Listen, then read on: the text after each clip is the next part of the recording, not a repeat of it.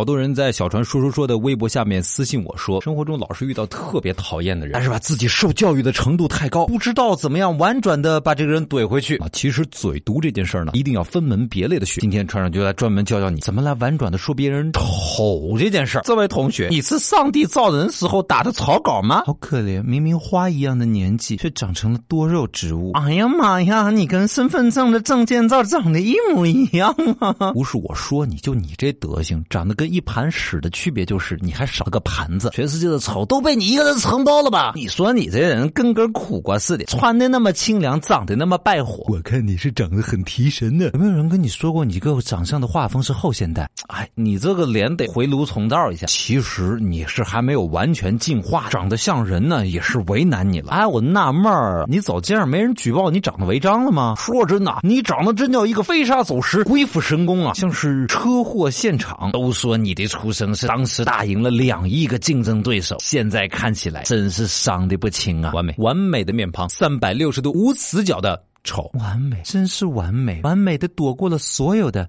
人的样子。呃，是不是太狠毒了一点？这些话呢，千万不要随便说。虽然没带一个脏字虽然非常的婉转，但是在使用的时候，请务必保证你打得过或者跑得过对方，好吧？如果你还有更狠毒的独门秘籍，也请在我们的音频下方直接留言。至于小传说说说的微博和公众微信号，就不要再找我们了啊啊啊！我这个人很文雅，平时都听戏曲，最喜欢看的角色呢，生旦净末。